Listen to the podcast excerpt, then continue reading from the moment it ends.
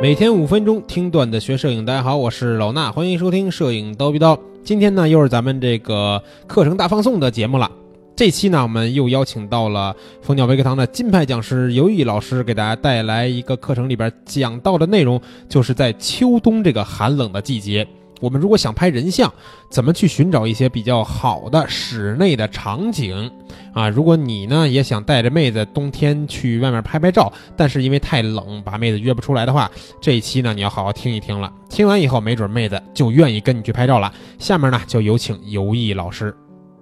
大家好，我是蜂鸟微课堂的讲师游艺。那么在寒冷的秋冬季呢，我们除了在室外拍摄以外，城市里呢，还有哪一些室内的场景我们可以进行拍摄呢？现在我们就来扒一扒。首先呢，我们最容易想到的就一定是咖啡馆，因为咖啡馆啊，其实一年四季啊都非常的百搭，都很适合拍摄。而且咖啡馆的布置啊，相对来说比较多样和密集，基本上各个角度呢，我们都能够出一些片子。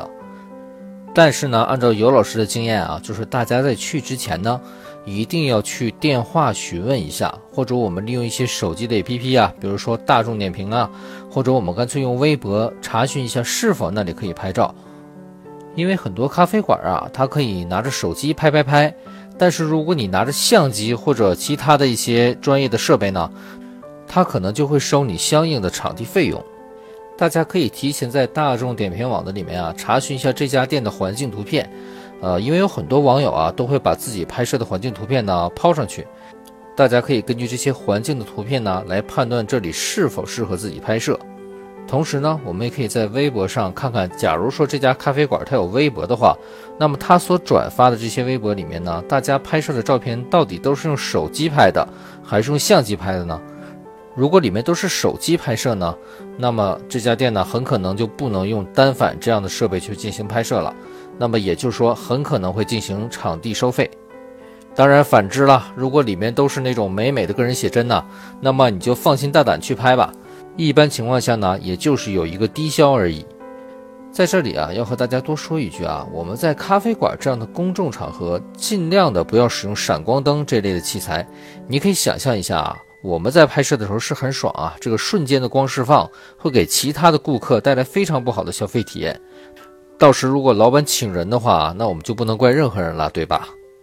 除了咖啡馆呢，我们还可以选择一些比较家居一点的场景啊。如果说到家居呢，我们尽量不要在自己的家里拍啊，因为很多时候我们家里的生活化功能比较强一点。就比如说我们的房子啊，当初你再用心的设计房间，等你住的久了，也可能会变得非常的有一些凌乱呢，或者装饰的整个的调性都不太一致，对吧？你可能。日子久了呢，你有可能会添加一些其他多余的物品，让房间显得没有那么整齐了。我们就可以选择一些短租网来预定一些比较有特色的合适的房间啊，比如 Airbnb 啊、短租啊这些网站。那么无论是清新风啊，或者日式风、欧美风、复古风，我觉得我们基本上都能够找得到，对吧？但是大家在选择房间的时候啊，我觉得这个房间的装饰以外啊，还有一点是非常重要的，就是采光。一扇好的大的落地窗啊，可以让你的拍摄事半功倍。大家在选择房间的时候呢，首先最好去看一看窗户上是否有那种纯白色的纱帘，因为纯白色的纱帘呀，能够把光非常柔和的过滤一下。如果没有的话呀，大家可以想象一下，窗外的光呢，直直的、硬硬的投射到我们的室内，投射到模特的身上，而且呢，有些窗户的窗框呀，也并不是特别的好看，很容易影响我们最后出片的效果。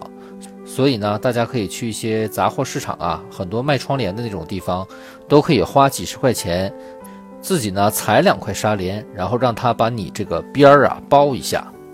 如果我们选择的房间呢，这个窗户实在是纱帘不给力的话，我们临时可以自己去换，对吧？换的方法非常简单啊，只要拿着卡子在窗帘的滑杆上啊掐住就可以了。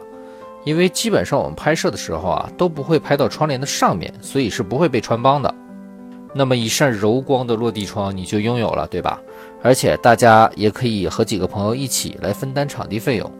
之前呢，我们有讲过 J.K. 的套课啊。那么冬天呢，我们在教室里呢，也可以完全不必担心室外的严寒了，对吧？而且啊，如果是在一个阳光非常好的冬日里拍摄的话，我们可以想象一下温暖的光线从教室的窗口投射到我们的课桌上，加上 J.K. 本身的学生属性，